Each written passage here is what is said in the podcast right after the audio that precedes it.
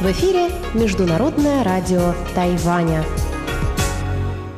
Здравствуйте, дорогие друзья! Вы слушаете Международное радио Тайваня. В студии у микрофона Чечена Кулар. Сегодня 2 октября, пятница. В ближайшее время на волнах МРТ вы услышите выпуск главных новостей, а также передачи «Азия в современном мире» с Андреем Солодовым, мою передачу «Радиопутешествие по Тайваню». Я напоминаю, что наше расписание немного изменилось, и теперь Выпуски радиопутешествия будут выходить по пятницам. После чего вы услышите передачу Лилии У «Ностальгия». Оставайтесь с нами.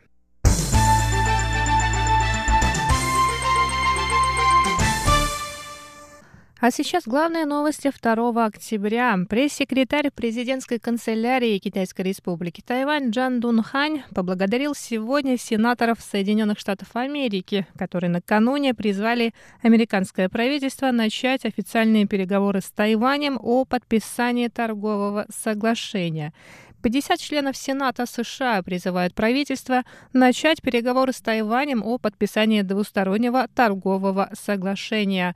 Торговый представитель США Роберт Лайтхайзер и 42 сенатора-республиканца и 8 сенаторов-демократов считают, что Тайвань показал свой потенциал поддерживать прочное торговое партнерство с Соединенными Штатами Америки. В официальном письме сенатора Джеймса Инхофа говорится, что наряду со стабильной торговлей товаров и услуг Тайвань обеспечивает 208 тысяч американских рабочих мест, и это число будет только увеличиваться с подписанием обширного двустороннего торгового соглашения. Министерство иностранных дел Тайваня также выразило благодарность сенаторам США и рассказало, что в декабре прошлого года 161 член Палаты представителей США обратился с соответствующей просьбой к торговому представителю Роберту Лайтхайзеру.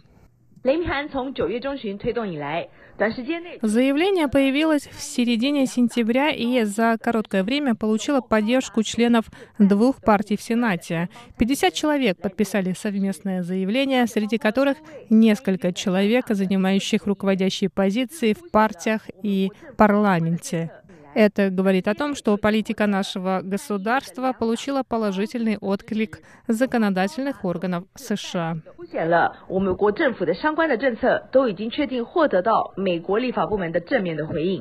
В президентской канцелярии Тайваня выразили надежду, что торгово-экономическое сотрудничество между странами поспособствует экономическому развитию всего Индо-Тихоокеанского региона.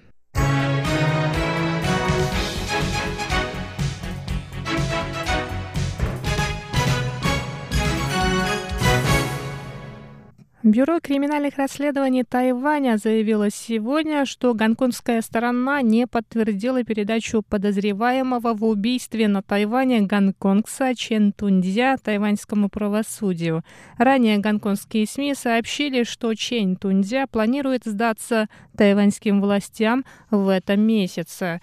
Чень подозревается в убийстве своей девушки, с которой он в начале 2018 года отдыхал на Тайване. Впоследствии он вернулся в Гонконг один, а гонконгская полиция задержала его за кражу имущества девушки. В ходе допросов он признался в убийстве девушки на Тайване. Пробыв в тюрьме положенный срок заключения за кражу, он заявил о намерении отправиться на Тайвань и предстать перед судом. Глава Совета по делам материкового Китая Чуй Чуй Джен рассказал, что стороны ведут переговоры о передаче подозреваемого, и гонконгская сторона оповестила об этом Чень Туньцзя. В случае, если Чень решит предстать перед тайваньским судом, последующая процедура будет проведена согласно существующему законодательству. Чуй добавил, что в этом деле главное согласие подозреваемого прийти с повинной и ответственность со стороны гонконгских властей.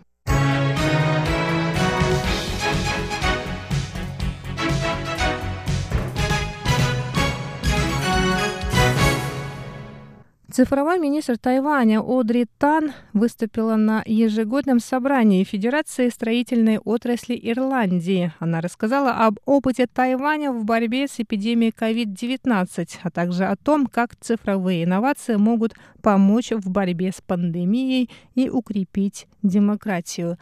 Одри Тан сказала, что тайваньские власти следуют стратегии, которую коротко можно назвать «быстро, справедливо, интересно». Под этим имеется в виду прозрачность действий властей, мобильное приложение с картой мест, где продаются медицинские маски, а также разъяснение правительства о заболевании в виде веселых картинок, которые остановили распространение слухов и недостоверной информации.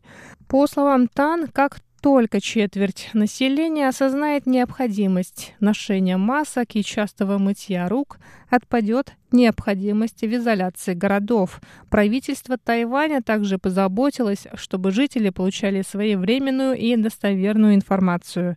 В ежегодной конференции крупнейшего строительного союза Ирландии в онлайн-формате приняли участие около 600 человек.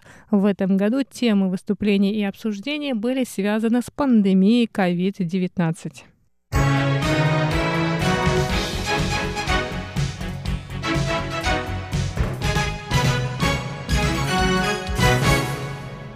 Организатор празднований по случаю Национального дня Китайской Республики. Дня двух десяток сообщил, что световое шоу на здании президентского дворца начнется 6 октября.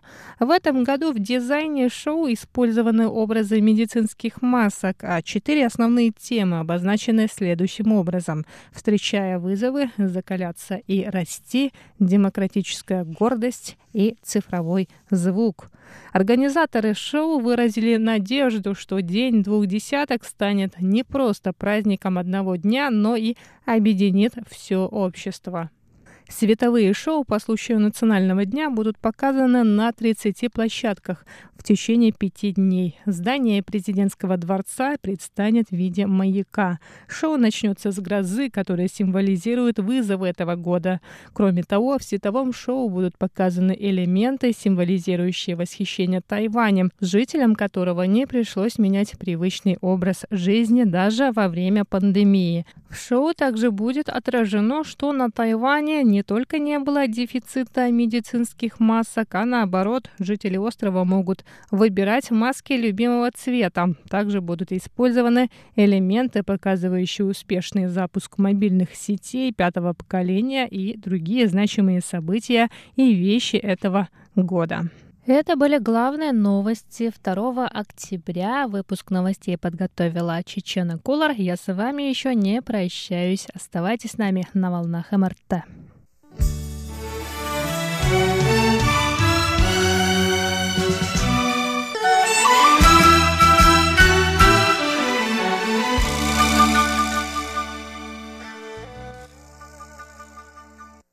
Здравствуйте, дорогие слушатели Международного радио Тайваня.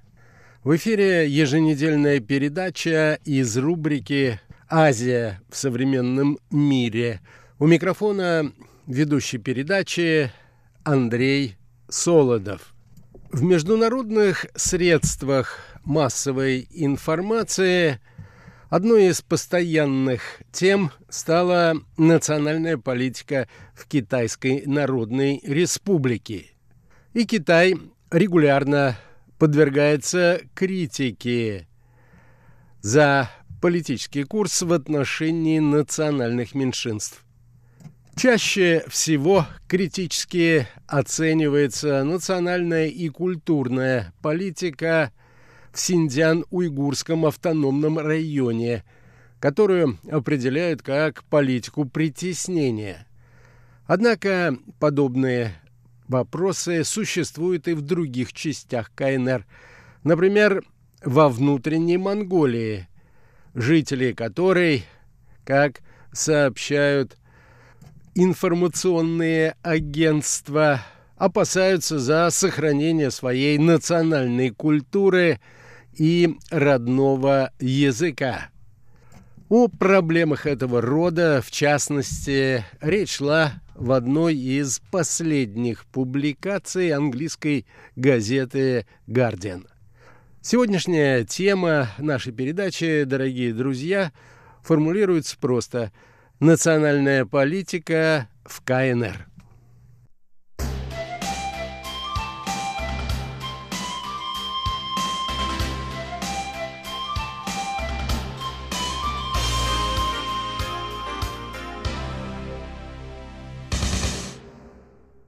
Интересный, с моей точки зрения, материал в этой связи был приведен в статье, опубликованной в начале сентября в известной английской газете «Guardian».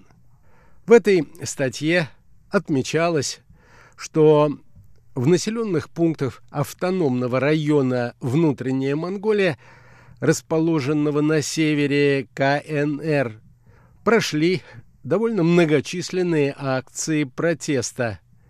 Митингующие состояли прежде всего из этнических монголов и выступали против планов властей страны ввести обязательное обучение в школах только на китайском языке. Поводом к протестам послужило появление информации – что в нескольких городах внутренней Монголии учителей спешно созвали на секретные совещания, где зачитали приказ из Пекина о переводе преподавания на китайский язык. Как сообщается, сначала на китайском будут вести несколько предметов – в частности, историю и обществознание, а потом и все остальные. До этого в регионе школьники обучались на монгольском языке, а с восьми лет они начинали изучать и китайский.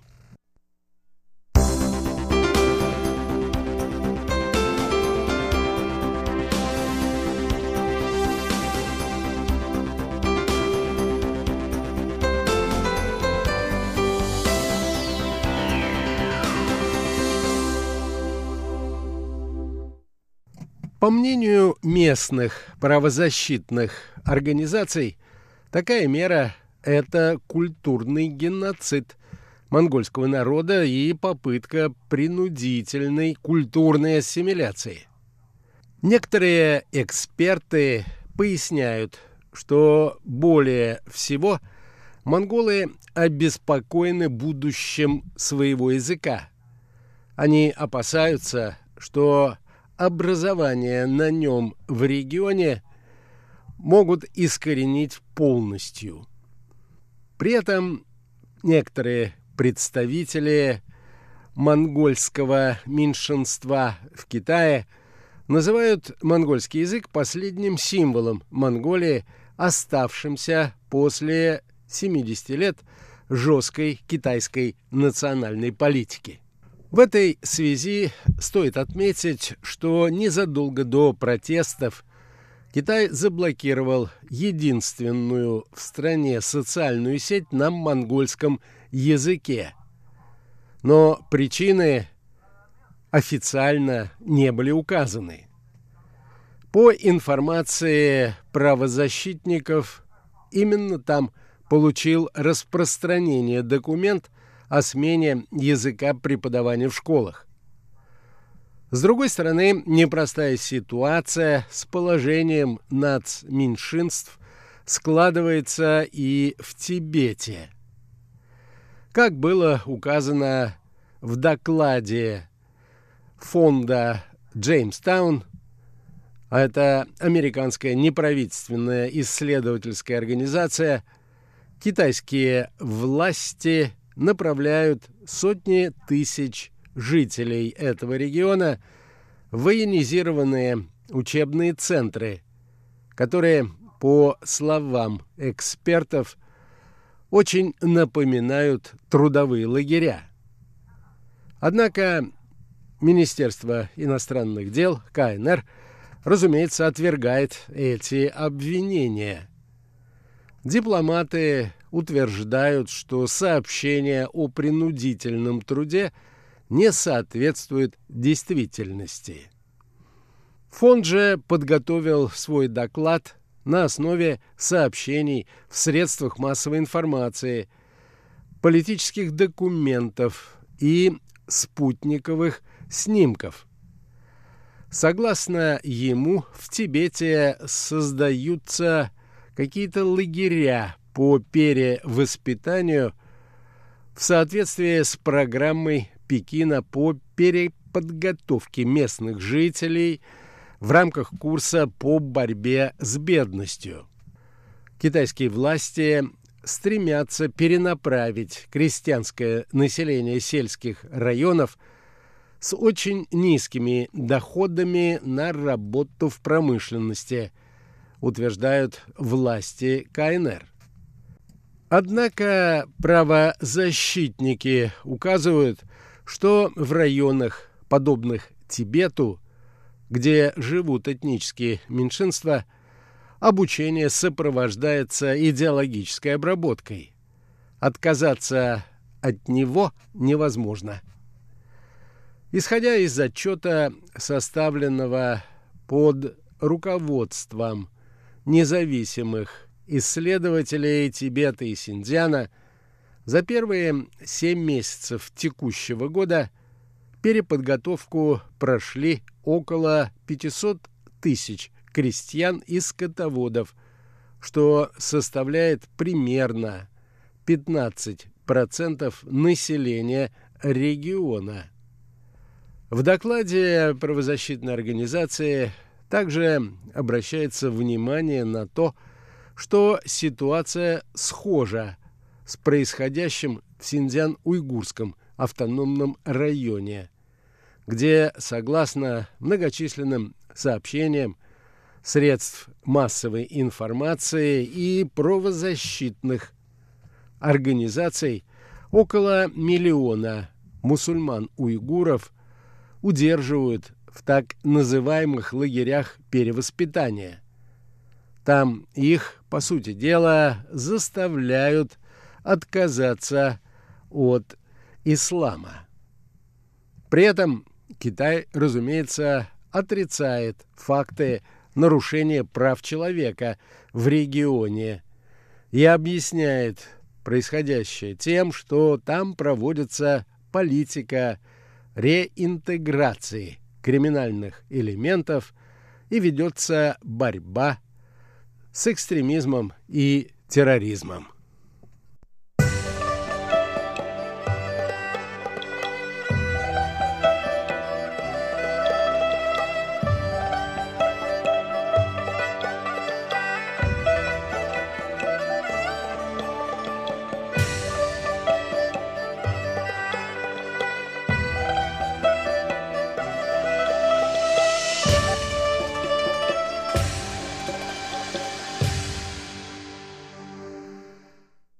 При этом любопытно отметить, что некоторые российские эксперты высказывают точку зрения, которая ближе к официальной позиции КНР.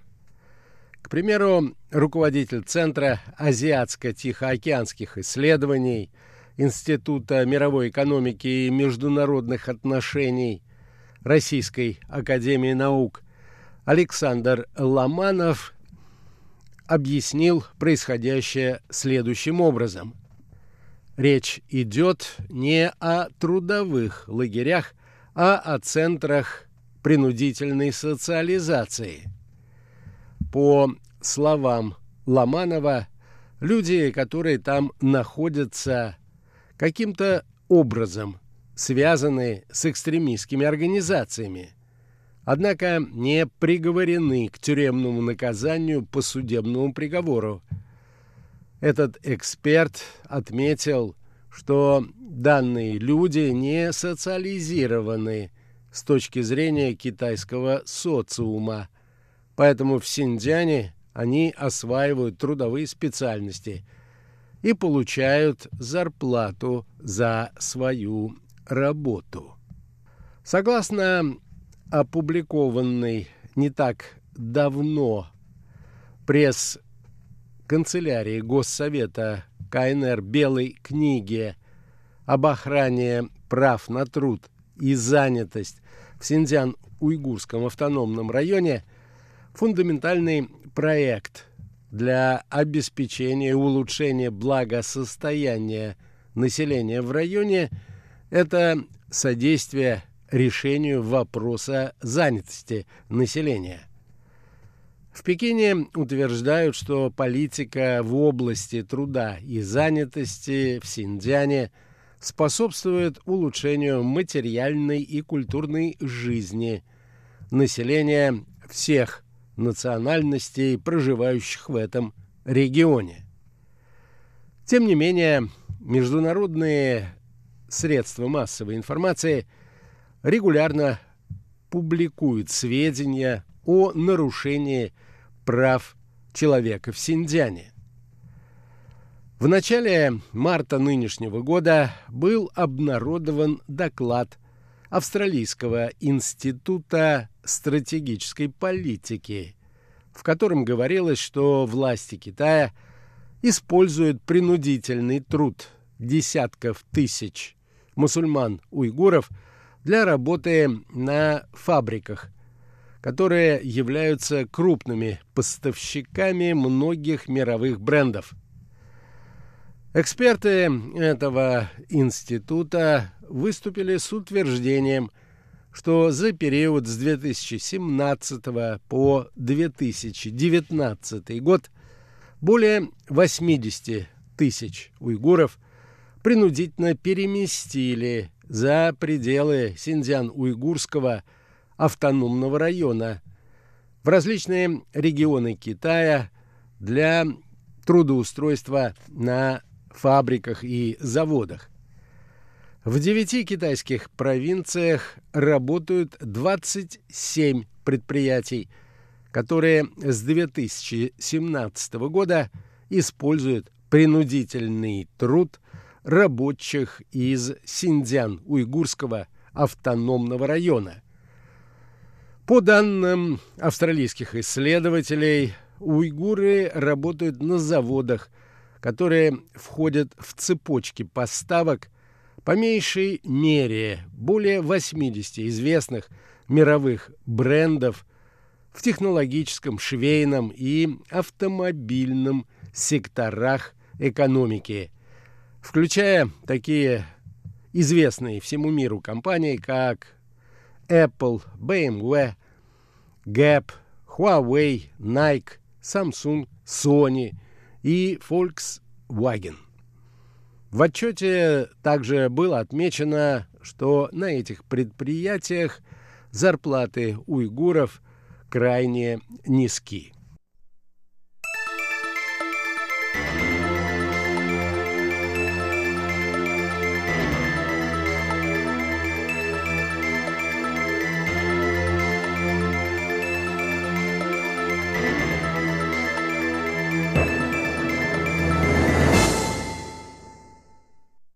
Однако сами международные компании отвергают эту критику.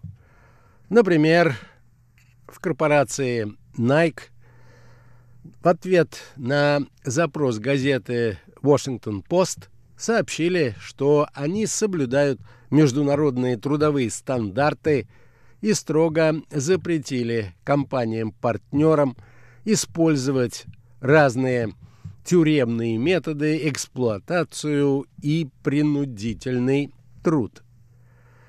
В компании же Apple считают, что любые партнерские отношения должны строиться прежде всего на уважении работников этих компаний. Согласно информации, опубликованной в некоторых американских изданиях, Уйгурские рабочие на фабрике Тхэкванг почти не говорят на главном китайском нормативном языке пхутунхуа, поэтому они практически не общаются с местным населением. Люди из Синьцзян-Уйгурского автономного района отделены от остальных. Едят в отдельной столовой или мусульманском ресторане через дорогу от фабрики. А живут в зданиях рядом с фабрикой, в кварталах, отделенных от преобладающего здесь ханьского населения. Однако государственные средства массовой информации Китая отмечают, что уйгуры поехали работать по собственной воле, и им хорошо платят. В интервью официальным средствам массовой информации Китая китайские же чиновники отвергают информацию об использовании принудительного труда. На основании сообщений об ущемлении прав нацменьшинств в Синьцзяне в июле нынешнего года Управление по контролю за иностранными активами Соединенных Штатов ввело санкции против Управления общественной безопасности Синьцзян-Уйгурского автономного района КНР. Как следует из сообщения этого ведомства, санкции ввели в соответствии с американским законом, который принято называть глобальный магнитский, и который предполагает введение подобных ограничений за нарушение прав человека в любой стране мира. Эта организация – и должностные лица подпадают под санкции за их причастность к серьезным нарушениям прав этнических меньшинств в Синьцзяне, которые, как сообщается, включают массовые необоснованные задержания, жестокое физическое насилие, помимо других злоупотреблений, направленных против уйгуров – подчеркивалось в сообщении этого американского ведомства.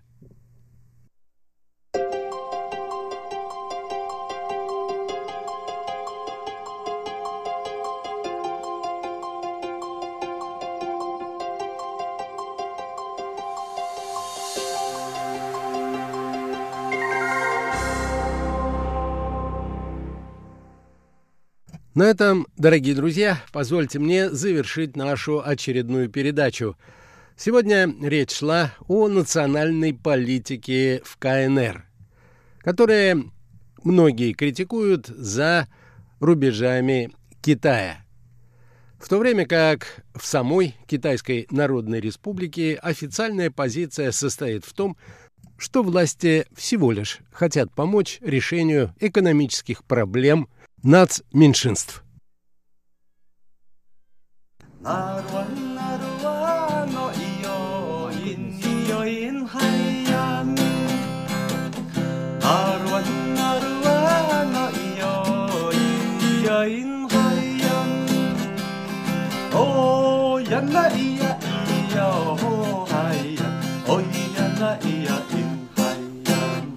Здравствуйте, дорогие друзья! Вы слушаете еженедельную передачу «Радио путешествие по Тайваню» в студию микрофона Чечена Колор. В сегодняшнем выпуске я предлагаю вам послушать последнюю, третью часть беседы с Максимом Грозой, который на протяжении последних двух недель рассказывал о религиозных культах на Тайване.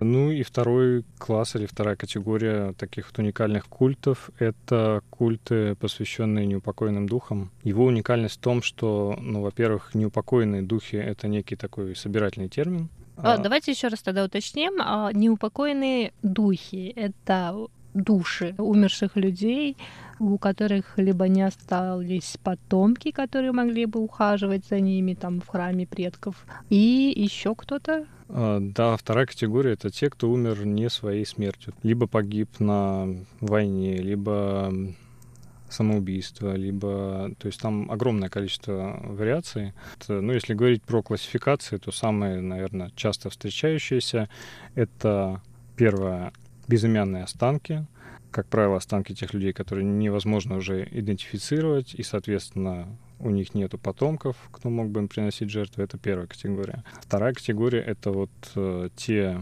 люди, которые погибли в авариях, утопленники, там, самоубийцы разных мастей, погибшие там при других каких-то обстоятельствах и так далее. То первое путешествие по Тайваню, о котором я рассказывал в самом начале, вокруг э, острова или по побережью острова, я тогда насчитал порядка сотни по всему побережью. В округе Тайнань, в котором я тогда жил, там насчитал их порядка 40 с лишним что в принципе много, хотя я понимаю, что их гораздо-гораздо больше, конечно же. А как вот. эти храмы выглядят? Чаще всего это такие конструкции небольшие очень. То есть иногда это может быть такой мини-храм, в котором может поместиться один человек буквально, вот зайти буквально, встать перед алтарем, принести жертвоприношение и все. Есть э, совсем небольшие такие вот постройки, в которые даже ну, зайти нельзя, они, в общем-то, ниже человеческого роста, и, как правило, это такая кумирня. Внешне они как правило, не имеют э, дверей. Это трехстенная конструкция П-образная. Вот. Почему не имеют дверей? Потому что по китайским поверьям в дверях э, живут особые дверные божества, мэншени, которые препятствуют э, проникновению всего злого в этот храм или в этот дом. И именно с этим связано уважительное отношение к дверям как таковым, традиционной китайской культуре дверями нельзя хлопать. Если вы обратите внимание на традиционные такие вот храмы э, на Тайване, на дверях а, есть изображения божеств. Это обычно такие вот грозные мужчины, вооруженные а, чем-либо. Вот это они и есть. И тот факт, что в демонических храмах ни в коем случае не должно быть этих дверей, и вот этих божеств. Это тоже вполне логично, да, то есть они не будут препятствовать а, тем, кто живет в этом храме. Вот. Ну и еще есть, конечно, много разных других вот таких морфологических особенностей. Форма крыши, размеры, а, то, где он обычно расположен. Обычно такие храмы расположены либо вблизи кладбищ, либо на каких-то перекрестках дорог, либо где-то на отшибе, то есть, но редко, когда они где-то строятся или строились прямо вот в городе или в деревне. Обычно это всегда такое вот маргинальное немножко место. И еще одна большая особенность это то, что эти храмы часто строятся на месте захоронений. То есть вот нашли люди какое-то безымянное захоронение или там останки, да, они там его упокоили, могила, и, значит, построили на этой могиле храм один из э, самых таких известных и даже популярных демонических храмов на Тайване. Находится не очень далеко от города Дзилун на побережье и называется Шибалангон, храм, посвященный 18 ванам, да, или правителям. Это храм, прям, который построен на могиле, он двухуровневый, там он связан с историей, когда, если не ошибаюсь, 17 рыбаков и их собака отправились а, на лодке далеко в море рыбачить. Поднялся сильный шторм, лодку разбила камни, все погибли, выжила только эта собака. И вот она проявила пример такой конфуцианской, истинно конфуцианской преданности. Она сидела там, не ела ничего и ждала своих хозяев, оплакивала их на берегу а, до тех пор, пока не умерла с голоду. И местные люди, восхитившись вот этой преданностью, а потом, значит, нашли тела этих погибших рыбаков, захоронили их вместе с этой собакой в двух отдельных могилах и построили такой вот храм, посвященный 18, соответственно, ванам. Он существует и по сей день, и это очень интересное место. Ну и люди туда ходят и приносят жертвоприношения 18 ванам. Да, приезжают, приносят жертвоприношения. Там, в общем, даже существует сейчас небольшой рыночек, продают всякие вкусности. То есть это место, оно стало таким немножко туристическим уже. Но опять же, маргинальность этих э, храмов и духов, и верований вообще, она заключается не только в их географическом расположении и в том, что это демоны. Она заключалась, по крайней мере, раньше, еще и в том, кто приходил в эти храмы молиться. То есть обычно это были не не рядовые, так скажем, граждане, то есть это были тоже маргиналы в социальном смысле. И до недавнего времени, и даже еще и сейчас, а, вот во время моих исследований, когда я спрашивал у людей, а кто туда приходит, а зачем, а что там можно вообще просить, а мне часто говорили, что вот в тех или иных храмах а, лучше вообще туда не ходить, потому что там после стольки-то часов вечера или в такие-то дни или еще что-то. Да, обычно приезжают там представители криминального мира, например. Есть храмы, куда там ходят э, только просить каких-то вот этих духов, а, просить об удаче в игорном деле, например. Ну, в общем, если вы хотите что-то нехорошее попросить, что нельзя просить в обычных нормальных храмах, вам дорога туда. Ну вот тогда мы еще один такой момент выяснили. Оказывается, у этих э, демонов можно еще что-то просить, помимо того, чтобы их э, задабривать как-то. Да. То есть их можно что о чем-то просить. Да, это уникальная вообще ситуация, потому что а, эти демоны, у них есть одно собирательное название, которое примерно с китайского можно перевести как исполнители всех прошений. То есть их функция, она как раз состоит в том, чтобы исполнять все прошения. И считается, что в отличие от обычных божеств, светлых, которые еще не обязательно и помогут, если не сочтут нужным, то эти господа, они готовы помочь в чем угодно, но, естественно, не бесплатно потому что это демоны. И если такое вот существо, оно помогло человеку в осуществлении его желания, то человек обязан а, отплатить. И, как правило, обещания отплатить, они очень такие серьезные. То есть это не какая-то жертва небольшая, это либо построить новый храм ему, либо еще что-то вот в этом роде. И очень много историй про то, как человек получал желаемое, потом забывал или не хотел отблагодарить этого демона, и его настигала страшная кара, чаще всего с смертельным исходом. Ну, то есть можно сказать, что это правда. Ну вот вы как исследователи, как считаете? Ну, дело в том, что рассказывают, да, много историй про то, что происходило и так далее. Но как исследователь я могу сказать, что большинство этих храмов, в которых я был, они построены не вчера и не позавчера. То есть это такие как бы сооружения довольно старые. Люди, которые туда часто ходят или ходили, а, или рассказывают про какие-то истории, связанные с этим храмом. Обычно это истории там 30-летней давности, условно говоря, 40-летней давности. Кто-то помнит, э, что, а вот, допустим, лет там 60 назад, когда я был маленьким, этот храм был там совсем небольшой, там туда вообще все боялись подходить, считали, что там живут какие-то злые демоны совсем. Но потом постепенно-постепенно он превращался во что-то более такое культурное, люди пытались его задобрить, и постепенно отношение к нему менялось с совсем чего-то маргинального и страшного на вот такое приемлемое.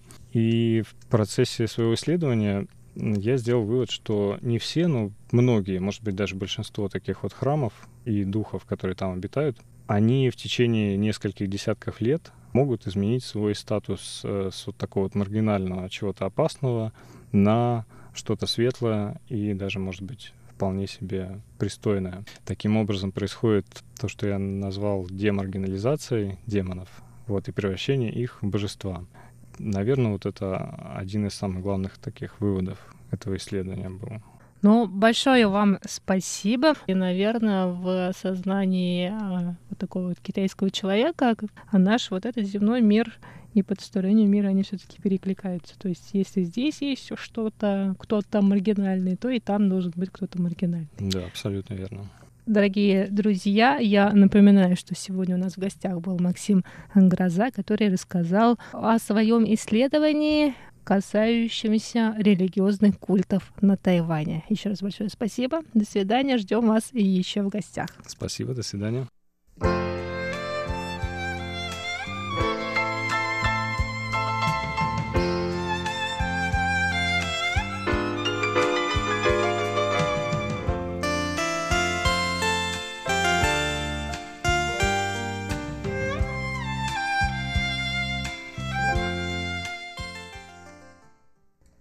Здравствуйте, дорогие друзья! Вы сейчас слушаете передачу «Ностальгия на волне Международного радио Тайваня». У микрофона ведущая Лилия У. Очень рада с вами снова встретиться. На этой неделе наступил один из самых важных праздников в китайской культуре. Праздник середины осени. По традиции в этот день люди собираются вместе и любуются луной. Сегодня давайте послушаем песни про Луну.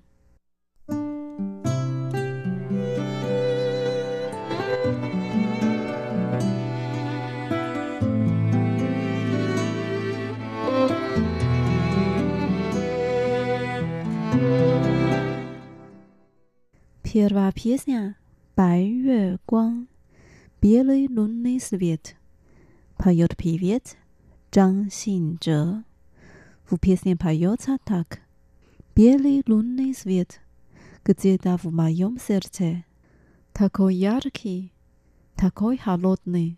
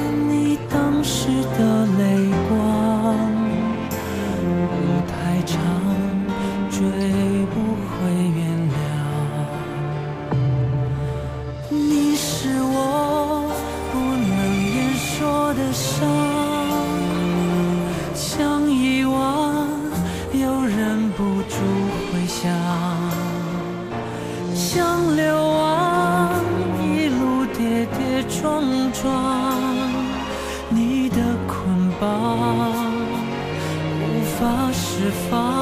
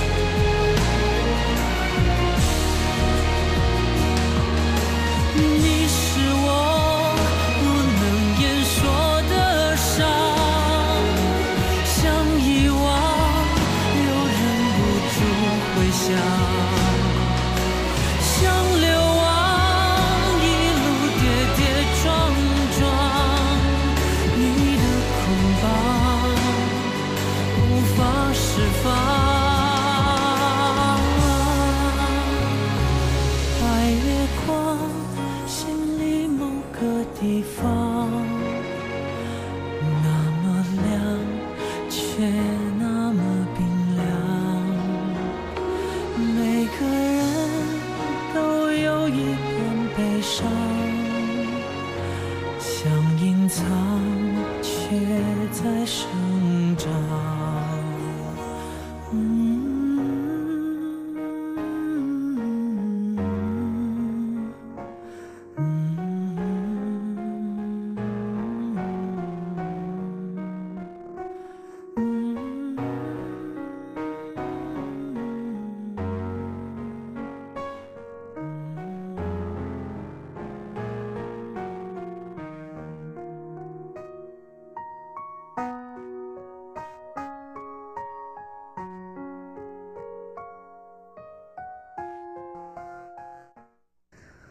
Dará piesnia, huényugá, tiawa gong.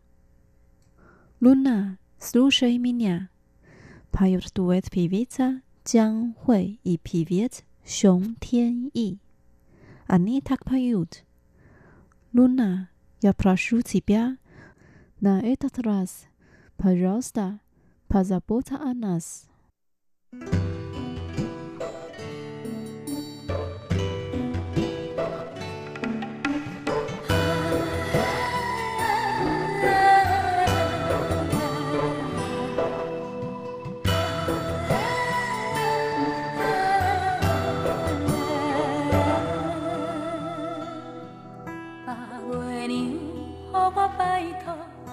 甲请你爱照顾，这呢坎坷的人毋茫的爱，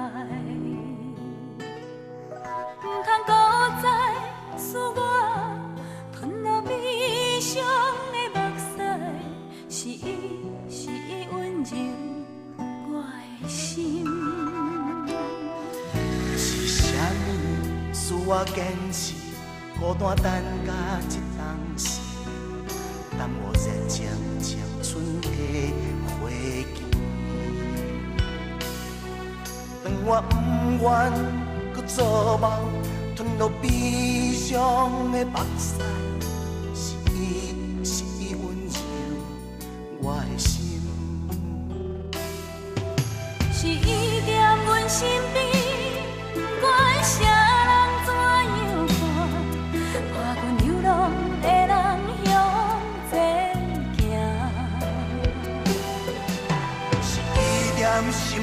在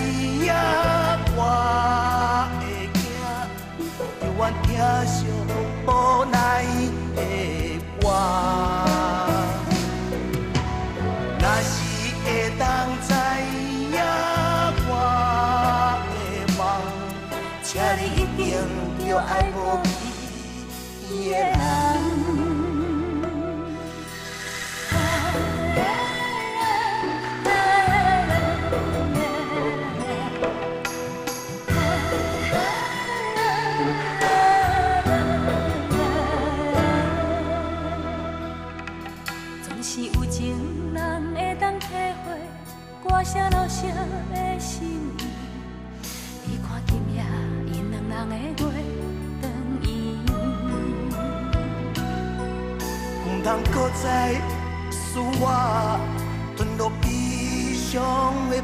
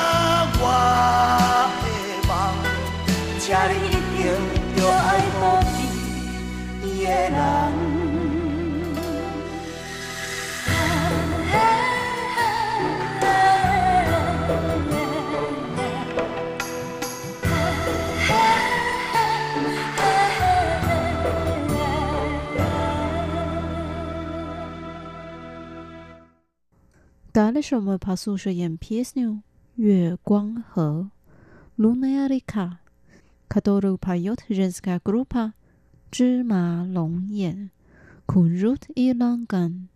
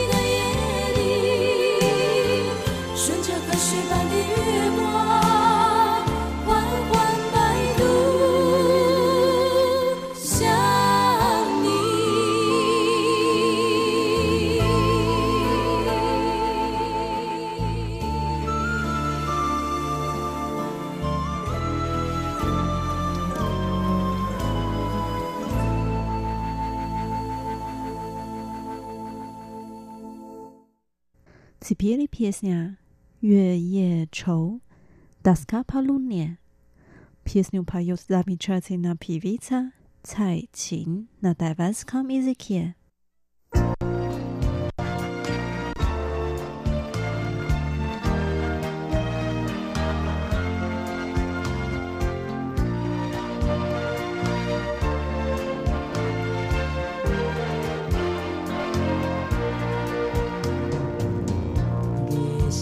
就在闪烁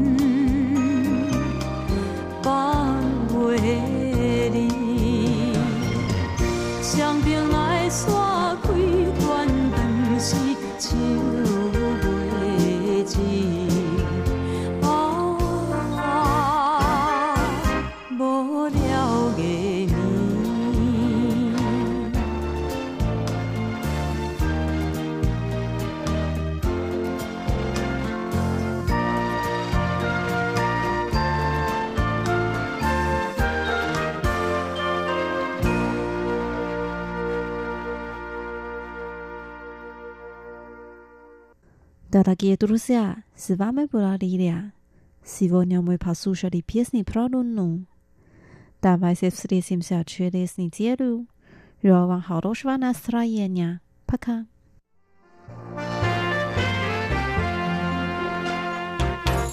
你搭乘的班机一起飞，飞过了环人线到另一边，那里冬天 会下雪，你和谁一起过情人节？给你的信邮票没有贴，一封封叠在我抽屉里面。望着窗外的上弦月，人在异乡的你恐怕已忽略。你是否已经看见上弦月？看它慢慢地圆，慢慢缺，缺成爱情里的不完美，愿在心里变成感谢。你是否还会记得上弦月？等它慢慢地缺，慢慢圆，圆了有情人赴今生约，却成我最孤单的想念。